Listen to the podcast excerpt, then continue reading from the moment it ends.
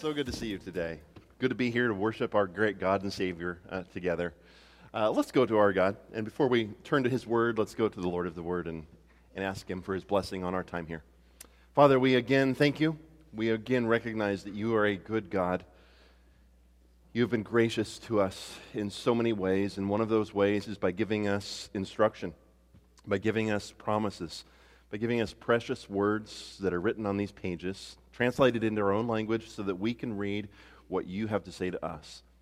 You've told us about yourself. You've revealed yourself. You've revealed to us who we are and our need for your, for your grace. Thank you for your goodness in giving us your word. And as we turn our attention to a new chapter in, in this story, I, I pray that you would teach us. I pray that you would give us insight into life and how your story told in the story of these lives that we find in the Bible impacts our story today. Glorify yourself in us, we pray. Amen. Well, part of our goal in this series that we've been going through is to get a view from the upper story and see how the individual stories of people's lives are a part of, of the, uh, the big story, God's story. Uh, we've, we've broken our series up into multiple parts, into different volumes. And in volume chapter one, volume one, we took a, a, view from above, and we saw how in the very first five books of the Bible, God, God sets the stage for us. Uh, we, uh, we discovered that over thousands of years of history in Genesis, uh, God's, and, and through thousands of years of God's revelation, there are several key events which, which we've summed up with a few, a few key words, five of them from the book of Genesis creation fall, flood, Babel, and then the patriarchs, which is just a big word for the fathers. And so by the end of Genesis, this family has gone from what is going to become the nation in the land of Israel later on, the land of Canaan at this time, and they've gone down to Egypt, where they stayed for a few hundred years, and they became, after a few hundred years, a great nation. In the book of uh, Exodus, that nation was living in slavery to Pharaoh and to the Egyptians. And so God raised up a deliverer, a man named Moses. He led them through the wilderness to Mount Sinai, where they received the law. However, uh, we saw that very soon after that, as they were on their way into the promised land, the people rejected God's plan. They rebelled against their king, against Yahweh. And so the generations, that, that generation spent 40 years wandering in, in the wilderness. Volume 2 which we called Growing Pains, has zoomed in. And rather than looking at thousands of years of human history and God's revelation, uh, we're looking at a smaller period of time, about 500 years. And that period was characterized by three groups of, of leaders, three groups of rulers in Israel. The first was the era of Joshua, who led the new generation into the promised land. And then the second was the period of judges, who delivered the people from foreign invaders, and then they ruled uh, through its first few hundred years in that land. And conveniently for us, those two key words also are the names of two different books of the Bible. And then the third uh, era, the third period w- that we're con- currently considering, uh, is the century in which Israel was ruled by its first three kings. And those were Saul, David, who we're looking at today, and Solomon. It's been a few weeks since we reviewed our key words for the story, but as we're trying to, to make sure we're getting this overview of the whole upper story, uh, it'll be nice to uh, just review that again. And, and I'll be nice to you, give you a quick opportunity to review really quick. So let's go over the first 11 together. Uh, volume 1 contains our first eight. And so we have, let's say it together creation, fall, flood, Babel, patriarchs, Egypt, Moses, wandering. I'm going a little faster than, than, uh, than the, the uh, communication probably wants to keep up through the electricity. And then three more we find in volume two. Uh, we find Joshua, Judges, and then three kings. Now, that's not third kings because there's no book third kings, right? Just three kings. That's to remind us of the first three guys. All right, let's see if we can do that from memory now together, all right? Ready? Creation, fall,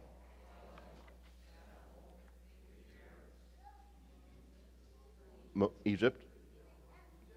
Wanderings, okay. And then we have volume two. We have Joshua, Judges, and three kings. All right, very good, very good. Well, before we return to the reign of King David, the second of the three kings, we need to go for a few moments all the way back to the patriarchs. And we need to review an important concept that keeps coming up in, in our uh, survey of the story. Uh, do you remember when we were introduced to Abraham that we learned about the importance of, of a term called covenants? Is that a term that everyone's starting to get a little bit familiar with? Um, essentially, these were ancient contracts, right? You, you, and I, we go to the bank and we want a loan for our house. What do we do? we, we sign a contract, and that signature says, I make an agreement, and I'm, I'm bound by that agreement. A covenant was similar to that. It was an ancient contract, but it was bigger than, than just an agreement. It was bigger than a signature on paper. It was, um, it was a lifelong relationship. And, and if anyone broke that covenant, uh, that party would be held guilty. Uh, and the penalty would even be death in many, time, in many instances. Um, so the parties they, in, in, that were involved, they entered into this covenant relationship. We, we have a covenant that we, we celebrate today called marriage. It's also a lifelong contract, right? But it's bigger than a contract. It's, it's a, a relationship. And so that same idea is conveyed in these covenants. And we saw with Abraham, uh, if you remember God's covenant with Abraham, the, the incredible thing about what God did is he, he got together with Abraham and he set everything up, and Abraham gets all the parts ready for this covenant. And then God did something very unique in this situation. Does anybody remember what it was? He puts Abraham to sleep, doesn't he? Abraham falls into this deep sleep. And, and God goes through the, the, the animal parts, which was a sign of going through the covenant, cutting the covenant. God is the only one that enters into the covenant and he does so with Abraham. And so essentially, he says, Look, Abraham, this is an unconditional covenant. Rather than you having to keep your part because ultimately you're not going to be able to keep all your parts of the covenant, I, am going to fulfill the covenant, and, and all the requirements are on me. And, and if I fail to eat, eat, fulfill any part of those covenants, might I be like any of these dead animals here? Might I die? Might I cease to be the, the, the God of the universe who keeps his promises? And so God makes these agreements with, with Abraham, and he agreed to the terms of the covenant without Abraham joining any requirements. In other words, this unconditional contract with Abraham was to bless him, to make his descendants multiplied, to give him a promised land to, to the nation that would come from, from him, that ultimately we're going to know as Israel, and, and also to bless the whole world through Abraham's descendants. And so God makes those promises. He makes a solemn promise. And then the rest of the story is going to be built on that foundation. That's, that's how important this chapter is to the whole story. God makes promises to Abraham, and now we're watching those promises be fulfilled one at a time throughout history. And, and as we keep on going, that rest of the story is going to progress to the first coming and to the second coming of Jesus Christ as God is going to, as God is going to um, keep those promises that he made to Abraham over 4,000 years ago. And so when God makes a promise, he never fails, right? Keeps those promises. If, if God fails his promise to Abraham, then I have some questions regarding God's promises to me. And, so, can we trust God at his word? Is he true? Absolutely. And we've seen him true, be true over and over and over again. And so you may not know the details of every step that you're going to encounter in life, but you can believe the promises that God gives to you in His Word. What He said, you can believe, you can trust, and if God fails to keep His promises, then He will cease to be the sovereign Lord and King of the universe. When Israel was at Mount Sinai, uh, we were introduced to another covenant. It was, we called it the Mosaic covenant. Sometimes you'll hear it referred to the Palestinian covenant. Um, the difference was that this time there were, there were stipulations. Uh, it wasn't an unconditional covenant like Abraham had with God. If Israel kept their end, then they were going to experience blessing in the land. What was going to happen if they disobeyed the covenant and broke covenant? There'd be consequences for that. There'd be, there'd be punishment. There be judgment. And so, unlike the Abrahamic covenant, the Mosaic covenant was conditional. It had conditions that had to be met by Israel. God always fulfills his promises, and, and, God is gracious towards Israel, and he continues to pour out his, his blessings on Israel. And in fact, he keeps on keeping his promises anyway, but those judgments came, and, uh, continue to have consequences. Well, this morning, we're going to come to the book of 2 Samuel where, we're going to witness some of the ups and downs of David's reign.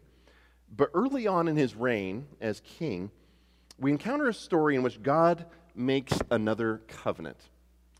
Uh, this time it's with David. And so if you would turn to 2 Samuel chapter 7, we're going to look at the first passage together. 2 Samuel chapter 7, David's now been king for a few years, and God has given to him victory over his enemies. The, um, the kingdom, with all 12 of its tribes, has been united under David's leadership. And in chapter 7, as chapter 7 opens, uh, David comes up with this idea.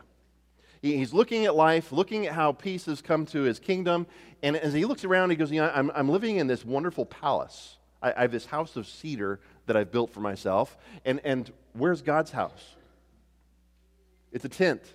And he says, that's, that's just not right. How can I ask God to keep living in a tent when I have this great palace? And, and he's the king. I'm just the guy who's ruling under him because God's, Yahweh is the king and I'm the king that's under him. So maybe God should have a palace too. And God responds to David through a prophet named Nathan, and he basically flips things upside down. He says, Hey, thanks, David. I appreciate the offer, but the tent has been fine for a few hundred years. That's the way I planned it, that's what I designed. After you're gone, I'll have your son build me a temple. However, David, I'm going to build you a house. Not a house of cedar, but a house in which your, your generations, your descendants are going to rule over the throne. I'm going to make your name great like the heroes of the earth. He, he uses the, the Hebrew phrase, uh, the, uh, the Gadol, uh, like, uh, like all the heroes of old. And so, so when David thought of all the heroes of the stories that he had grown up with, God says, David, I'm going to make your name like that. And now, starting in verse 12, listen to the promises that God makes. He says, When your days are fulfilled and you lie down with your fathers, I will raise up your offspring after you, who shall come from my body excuse me, will come, come from your body and will establish his kingdom. He shall build a house for my name, and I will establish the throne of his kingdom forever. I will be to him a father, and he shall be to me a son. When he commits iniquity, I will discipline him with the rod of men, with the stripes of the sons of men. Uh, but my steadfast love will not depart from him, as I took it from Saul, whom I put away from before you. Your house and your kingdom shall be made sure forever before me. Your throne shall be established forever. And so this passage contains a, very important passage from the Old Testament that we call the Davidic covenant. After, after hearing that, what, what, kind of, what kind of covenant did this sound like to you? Was this an unconditional covenant like the one that was made with Abraham? Or is this a conditional covenant like the one that was made with the people at Mount Sinai? It's, it's, unconditional. I mean, yeah, there are, there, are, um, there are conditions in which he says there's going to be consequences here, but the, the actual terms of the covenant are unconditional. There's nothing that you have to do in order to meet these requirements, in order to, to receive these promises that God has given. He, he'll, he'll treat your descendants like a, a father, and he'll discipline when, when needed, but the terms of the covenant are unconditional. There are several details that God packs into those five verses, but, but there were three primary promises that God makes to David and his descendants. Uh, he promises that David's house would endure forever. That is, the physical line of David is going to continue forever and ever and ever. In number two, he promised that David's kingdom would be made sure forever. Uh, that is, even though there will be times that the kingdom will not function as, as you would expect, uh, sometimes because of the, the consequences and the punishment that God says he'll bring as a father to the king. Uh, David's kingdom will never, be permanent, will never permanently end. God will restore David's kingdom. And number three, God promised that David's throne would be established forever. That is, God is never going to put away David's throne permanently. Even after times that it would appear that everything is hopeless, God will continue to establish David's throne. And so when we come to the New Testament, there's a lot of questions that have come up. We'll, we'll look at a couple of those over this next few weeks. How, uh, you know, where, where's, where's, David's, where's David's descendant? Who, how is David's, the Davidic covenant going to be fulfilled? And we see a lot of those fulfillments being made in Jesus. But before we move to the next scene, I, I just like to draw out a couple important points here. First, I, I want you to etch Genesis chapter 15 and 2 Samuel chapter 7 into your brain. I, somehow get underneath your skull a little bit and write these words Abrahamic covenant and Davidic covenant.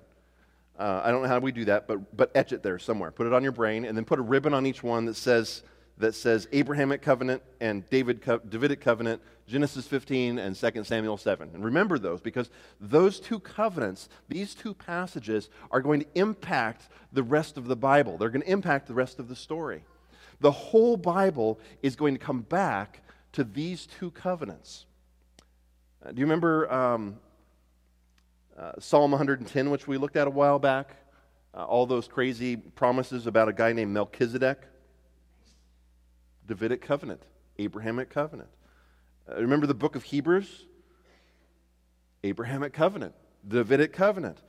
You remember Jesus riding into Jerusalem on the colt of a donkey?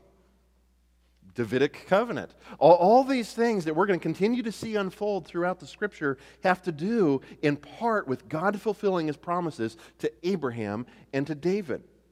These two passages and whether or not God is going to keep those promises are foundational for understanding the rest of the story. The second thing that I, I, want you to notice here is David's response to these promises. Have you ever been promised something and you thought, boy, I just don't really deserve that? I, I'm not worthy of that. And how do we typically respond to those things? What do we do? It's not a trick question. I'm not going to try to you know, throw you into the bus this time. I asked a trick question the other day, and then I did a gotcha, and it wasn't very fair. No. How, how do we typically respond sometimes when we go, boy, somebody made a promise to me, but I'm not worthy of this? Yeah, we say, I'm not worthy of that. No, thanks. We, we try to change the terms a little bit. Oh, thanks for the promise, but let me, let me prove myself first, and then you can make the promise. We, we, we try to manipulate it sometimes, even though the, the promise itself is so gracious and I want you to notice how David responds to this. He's, he's, his response is bold. David doesn't miss the significance of what God promised. And look at his response in verse 26. He says, And your name will be magnified forever, saying, The Lord of hosts is God over Israel, and the house of your servant David will be established before you. For you, Yahweh of hosts, the God of Israel, have made this revelation to your servant, saying, I will build you a house. Therefore, your servant has found courage to pray this prayer to you. And now, O Lord God, you, you are God, and your words are true, and you have promised this good thing to your servant. Now, therefore, may it please you to bless the house of your servant, so that it may continue forever before you. For you, O Lord God, have spoken, and with your blessing shall the house of your servant be blessed forever. You see, David doesn't go, wow, God, that's, that's quite a promise you made to me. Those are incredible things. I mean, forever? That, that's a long time. Um, but, you know, really, you know, that's, I, I'm expecting too much of you, Lord. You, should, you don't have to do that. He doesn't go there, does he? Instead, he boldly says, Lord, you promised this. I'm going to take you at your word. You're going to make my, my, my, throne last forever. You're going to make my descendants last forever. You're going to do all these things for my house. Okay, I'm going to hold you to it. I'm going to believe you because you spoke and you are a true God. And so, Lord, do it for your name's sake and for your glory. And you're good. It's bold.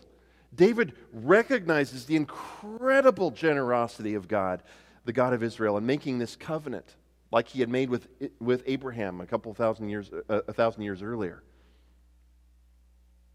He doesn't say, I, I don't deserve it. I, am going to prove myself. Instead, what, what we see here is the kind of faith that caused God to characterize David as a man after his own heart. You see, when God spoke, David said, I believe you. I trust that. I'm going to follow you.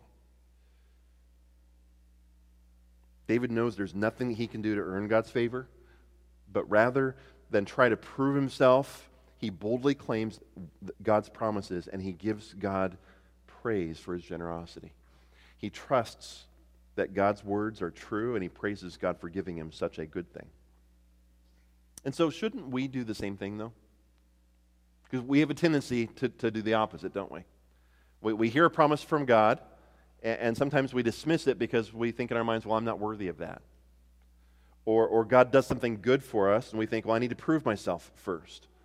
It's not that we don't want to offer Him our thanks and to live a life that would honor Him, but but rather than take God at His promises, sometimes we try to navigate around it and, and prove ourselves and, and do things that God hasn't required first.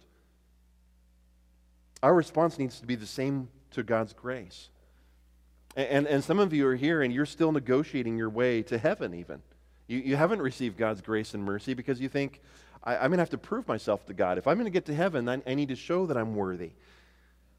And my friend, if that's where you're at, you've remained blinded to God's generosity and you are, you are insisting that you have to prove yourself in some way.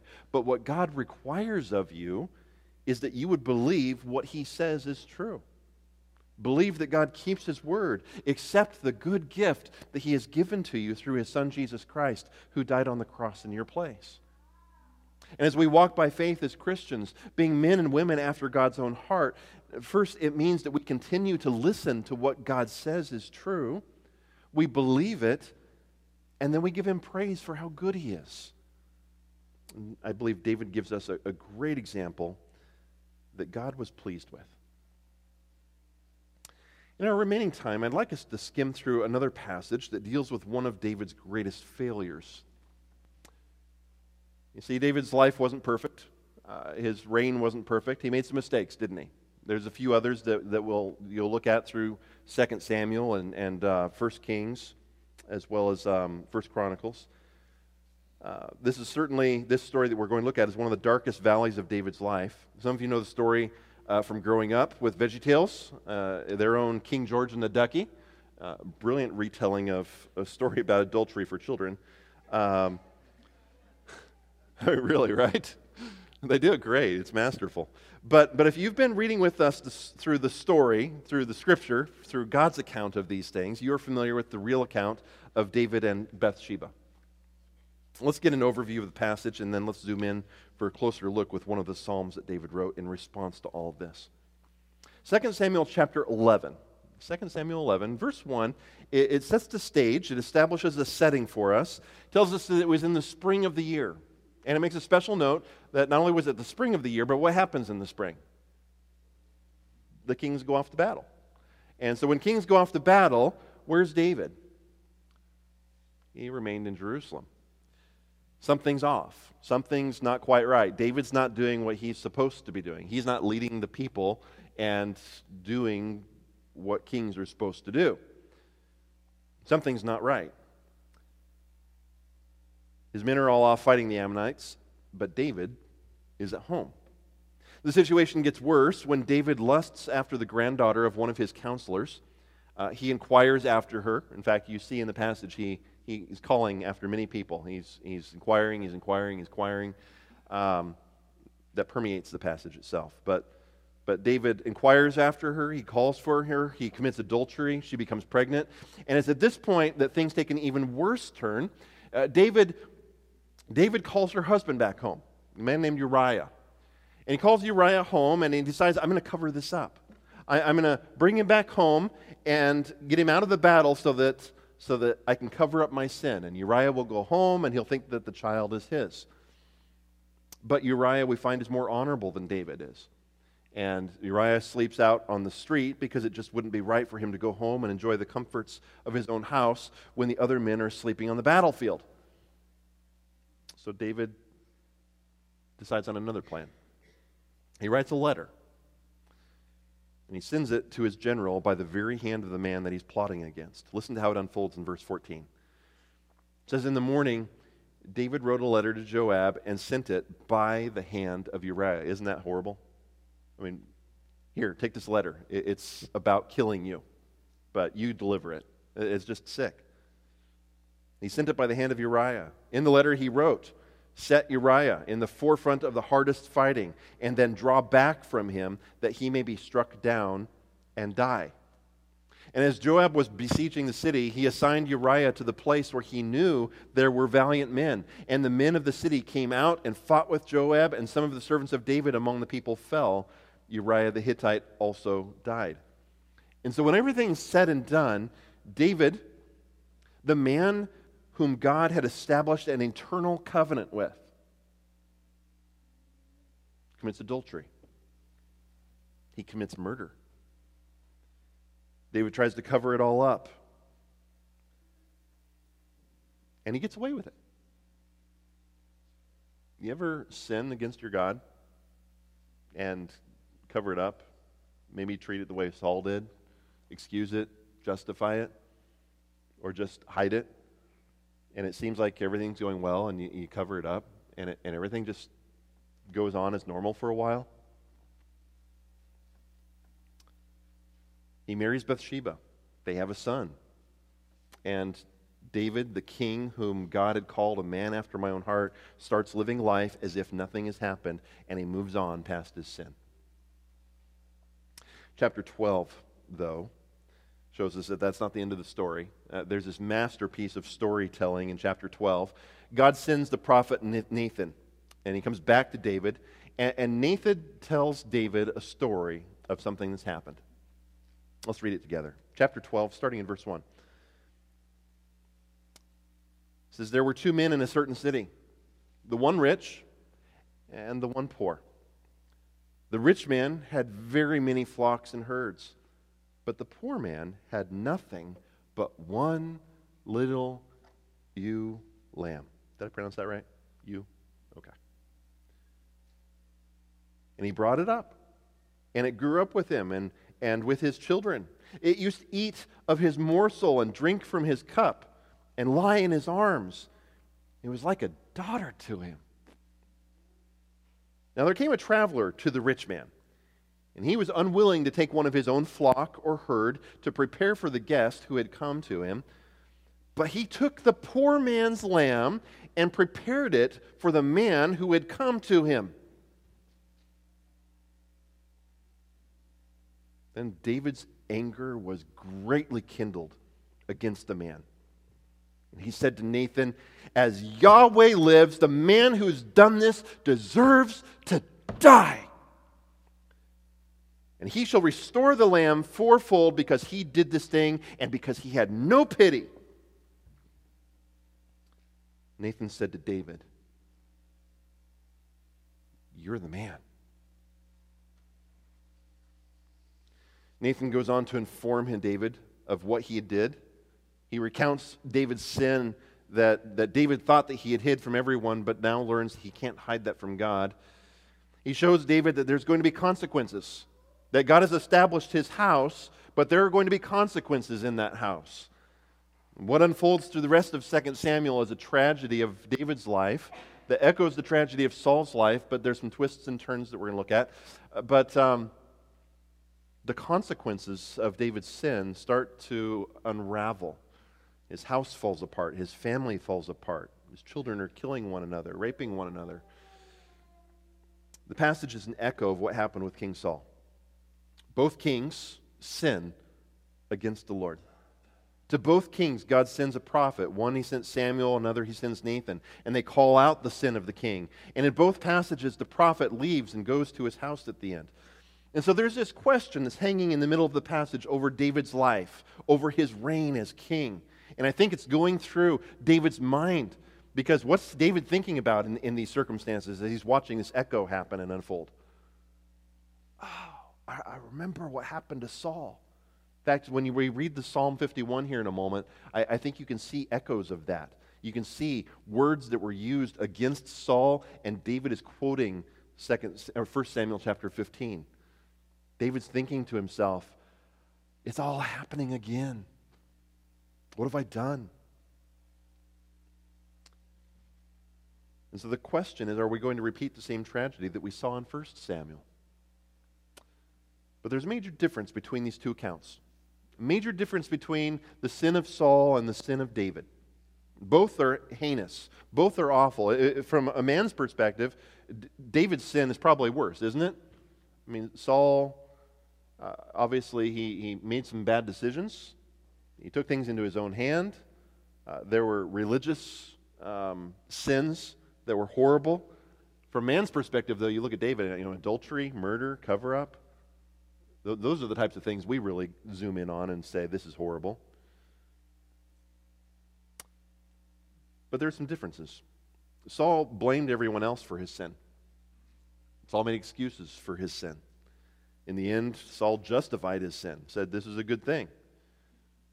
But in verse 13, we witness what sets King David apart from King Saul. And here's an example of a heart that is in pursuit of God's own heart. David states in verse 13, I have sinned against Yahweh. He, he doesn't blame the others, he doesn't try to justify himself. He, he recognizes that his sin was against more than the people that were around him. His sin was against Yahweh, his king. And God shows mercy to David. He pardons him from the death penalty, which David deserves. But he explains to David there's going to be consequences, and we're going to see how those consequences unfold because of the scorn that David showed against his Lord. But again, allow me to, a moment just to draw out a couple important points. First, I, I, want us to understand as we, as we look at David and as you look at the account of 2 Samuel, it's important that we understand that as God's people, as people that have received God's promises, are, are those promises that God can break?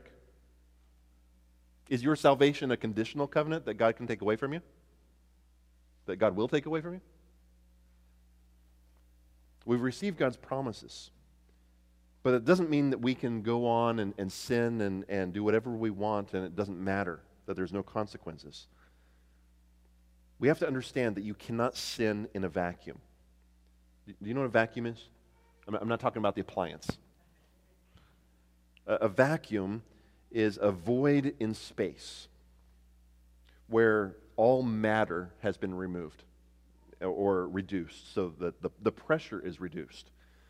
And so, therefore, any particles that might happen to remain inside that vacuum, what happens to them?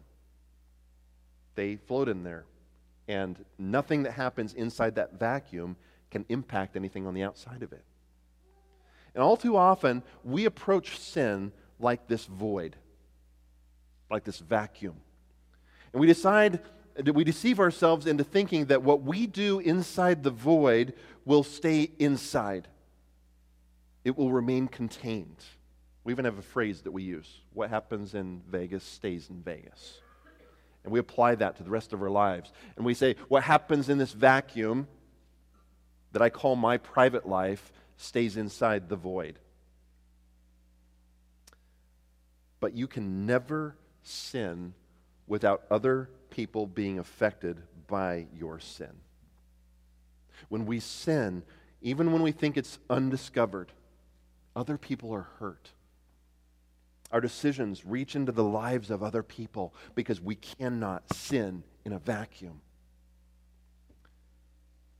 You cannot sin without the lives of other men and women and children being impacted in one way or another. Moms and dads, please don't dismiss the great weight of your private sins. Your, your habits, and your failures, your sins of omission and your sins of commission, they're seen by your children. They, they, may, they may not watch every detail. They may not learn every, every bit of what you do, but they learn to follow you down that same despairing path. Grandparents, you have to understand that this pattern, it, it doesn't end with you or, or the next generation. Your grandchildren watch you. And they will pass on those same patterns to their children and to their grandchildren. You and I cannot sin in a vacuum. It always affects others, sometimes for many generations. We need to understand that the consequences of our sin reach beyond our own lives. It doesn't take place inside a void. There's a second point that we need to see, And I'd like to let David make the point with his own words from Psalm chapter 51. The heading of the psalm tells us that David wrote this after Nathan came to him and confronted him about his sin with Bathsheba. As I read it, please note David's heart. Note the contrition, note the brokenness which David exhibits here. Note how David responds to his sin. He says, Have mercy on me, O God, according to your steadfast love. According to your abundant mercy, blot out my transgressions. Wash me thoroughly from my iniquity and cleanse me from my sin. For I know my transgressions, and my sin is ever before me. Against you, you only have I sinned and done what is evil in your sight, so that you may be justified in your words and blameless in your judgment. Behold, I was brought forth in iniquity, and in sin did my mother conceive me. Behold, your delight in truth in the inward being, and, and you teach me wisdom in the secret heart. Purge me with hyssop, and I shall be clean. Wash me, and I shall be whiter than snow. Let me hear joy and gladness. Let the bones that you have broken rejoice. Hide your face from my sins and blot out all my iniquities. Create in me a clean heart O God. And renew a right spirit within me. Cast me not away from your presence, and take not your Holy Spirit from me. Restore to me the joy of your salvation, and uphold me with a willing spirit. Then I will teach transgressors your ways, and sinners will return to you. Deliver me from blood guiltness, O God, O God of my salvation, and my tongue will sing aloud of your righteousness. O Lord, open my lips, and my mouth will declare your praise. For you will not delight in sacrifice, or I, will, I would give it. You will not be pleased with burnt offering. The sacrifices of God are a broken spirit, a broken and contrite heart, O God, you will not despise. Do good to Zion in your good pleasure. Build up the walls of Jerusalem. Then you will delight in right sacrifices, in burnt offerings and whole burnt offerings. Then bulls will be offered on your altar. You see, as David makes his confession and as he sings the brokenness of his heart, you see the desire in David's, in David's heart to have a right relationship with the Lord. You see words throughout this psalm which echo back to, to, to King Saul. Remember what happened to Saul? He said, Well, hey, I saved all these lambs and all, you know, all the sheep and all the animals. I saved them so we can make sacrifices to God but saving those animals was actually a violation of one of God's commands in that passage. And God tells Saul, I want obedience. This isn't about, you know, oh, I just make a whole bunch more sacrifices. God, God doesn't delight in sacrifices. Well, does God delight in sacrifices? Yes, he does. But in the context of what Saul was doing, he says, that's not what I want. I want your obedience in the first place. This isn't about I can sin and sin and sin and oh, hey, I'll just make a sacrifice here. And in Christian life, I can sin and sin and sin. Oh, Jesus died for me. I'm fine. And, and God says, I, I, I don't delight in these sacrifices. I want your obedience. And, and, David echoes that conversation that, that Samuel had had with Saul. And he says, You don't delight in sacrifices, or I give it. I, I, I could, if I could just make everything right and make all the consequences go away. And, but what God is pleased with is a broken heart. The sacrifices of God are a broken spirit, a broken and contrite heart. Oh God, these are the things you will not despise, he says. You see, to be sure, David's sin was great. The consequences of his sin were great, and they would continue to unfold for many years. David was not able to remove them. But what we see here is the confession of David, and, and it's another key element for being a man or a woman after God's own heart. I believe that David was fully aware of the consequences that Saul had faced and how he had put himself in an even worse circumstance than his predecessor. But I believe I also believe that what truly broke David was the possibility that God's Spirit would depart from him, just like it had happened with Saul. Worse than anything else would be that the presence of the Lord and the Lord's empowerment for ministry and for leadership would depart from his life and would depart from his reign.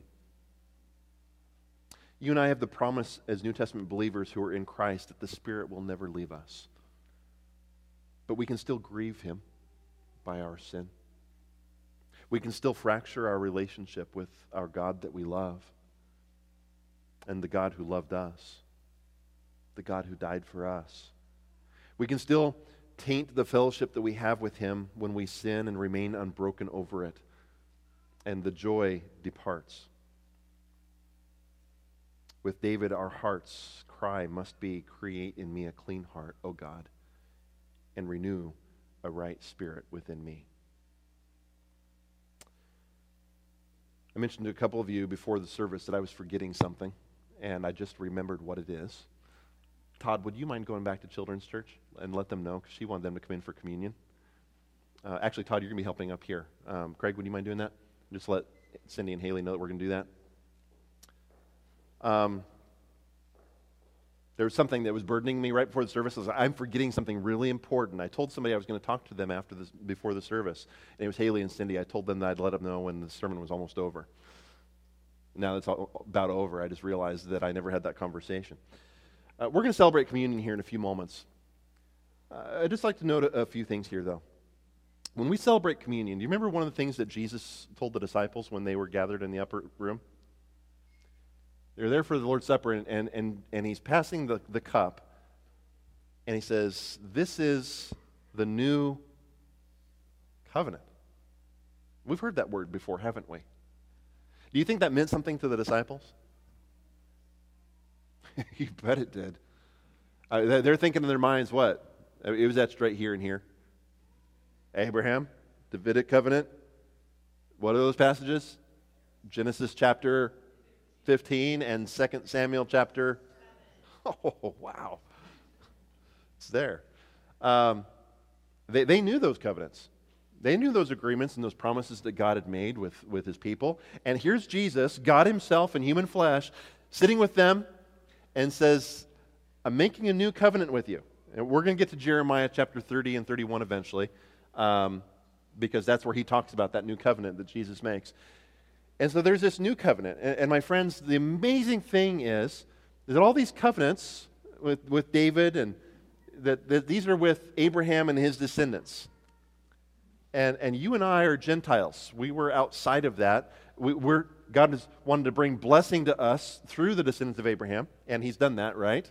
Through Jesus.